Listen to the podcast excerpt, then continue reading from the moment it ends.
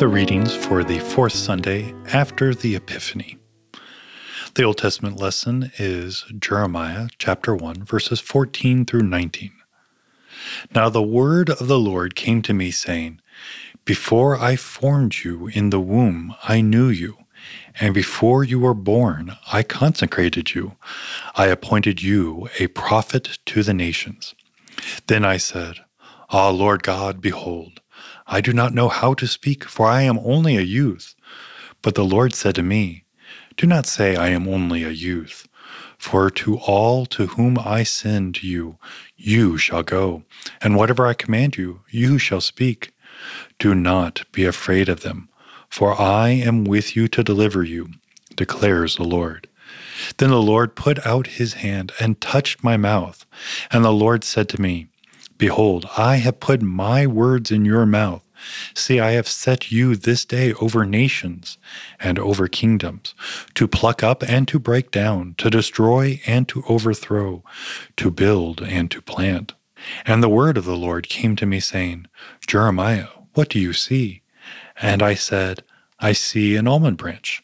Then the Lord said to me, You have seen well for I am watching over my word to perform it.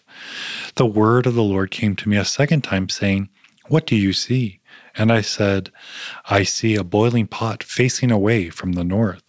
The Lord said to me, Out of the north disaster shall be let loose upon all the inhabitants of the land.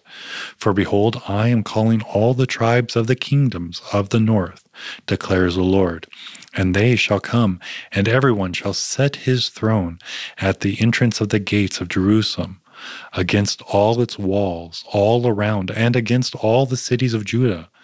And I will declare my judgment against them for all their evil in forsaking me. They have made offerings to other gods and worshipped the works of their own hands.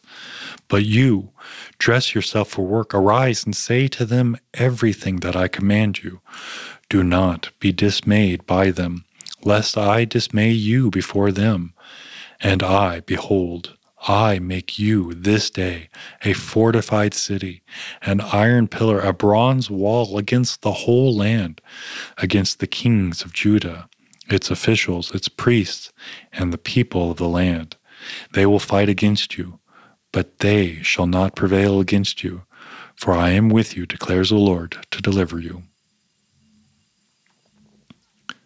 The epistle is from 1 Corinthians chapter 12 verses 31 through chapter 13 verse 13. I will show you a still more excellent way. If I speak in tongues of men and of angels, but have not love, I am a noisy gong or a clanging cymbal. And if I have prophetic powers and understand all mysteries and all knowledge, and if I have all faith so as to remove mountains, but have not love, I am nothing. If I give away all I have, and if I deliver up my body to be burned, but have not love, I gain nothing. Love is patient and kind. Love does not envy or boast. It is not arrogant or rude. It does not insist on its own way. It is not irritable or resentful. It does not rejoice at wrongdoing, but rejoices with truth. Love bears all things, believes all things, hopes all things, endures all things. Love never ends. As for prophecies, they will pass away. As for tongues, they will cease. As for knowledge, it will pass away. For we know in part, and we prophesy in part. But when the perfect comes, the partial will pass away. When I was a child, I spoke like a child. I thought like a child. I reasoned like a child. When I became a man, I gave up childish ways. For now we see in a mirror dimly, but the but then face to face. Now I know in part, then I shall know fully, even as I have been fully known. So now faith, hope, and love abide, these three, but the greatest of these is love. The Holy Gospel according to St. Luke the fourth chapter, verses 31 through 44.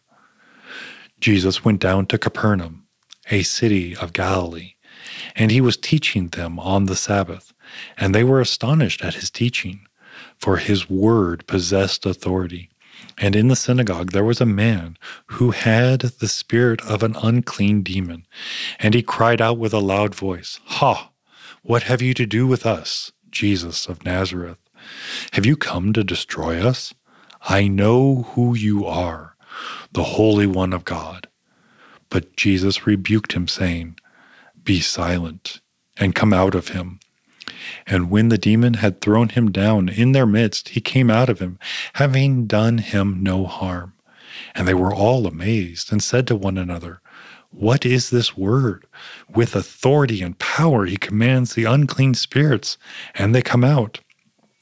And the reports about him went out into every place in the surrounding region. And he arose and left the synagogue and entered Simon's house. Now Simon's mother in law was ill with a high fever, and they appealed to, him on her behalf. And he stood over her and rebuked the fever, and it left her. And immediately she rose and began to serve them.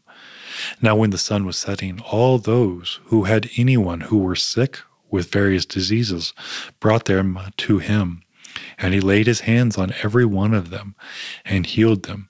And demons also came out of many, crying, You are the Son of God. But he rebuked them and would not allow them to speak, because they knew who he was, the Christ.